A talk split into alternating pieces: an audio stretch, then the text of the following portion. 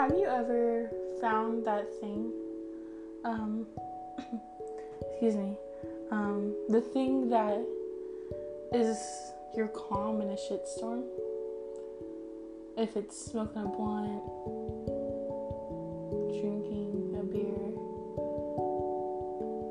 Isn't it crazy for some people it's shooting up?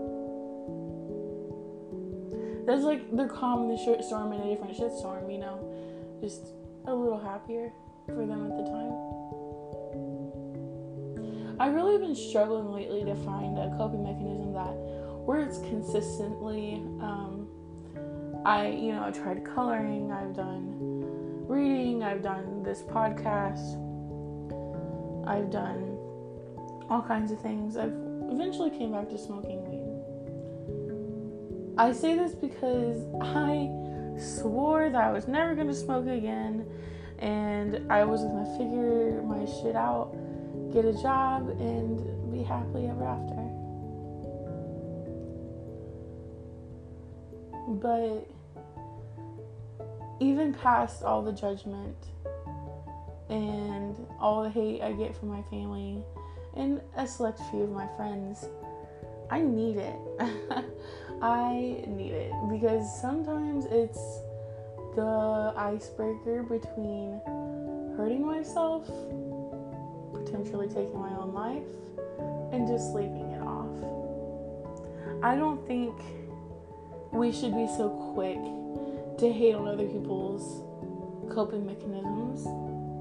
I think it's really easy to be judgmental, and I really don't think that it's fair that we assume because they're doing something that we don't particularly like or isn't really the greatest for them. Not saying your Uncle Larry shooting up is something that you should suggest someone else is doing or, you know, supporting him.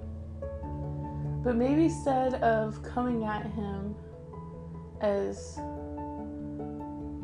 how are you doing this to yourself? Like, why are you doing this to yourself? Whatever. Maybe what started it. Because I can guarantee you, it's not like the movies. It's really not.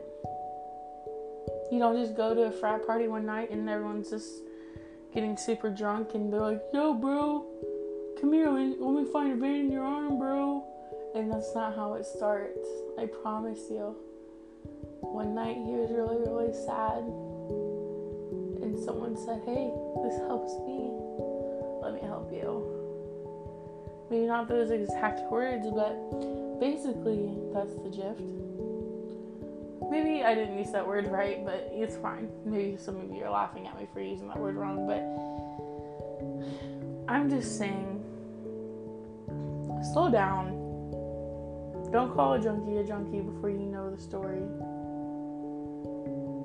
because a junkie also has a lot of shit that they went through.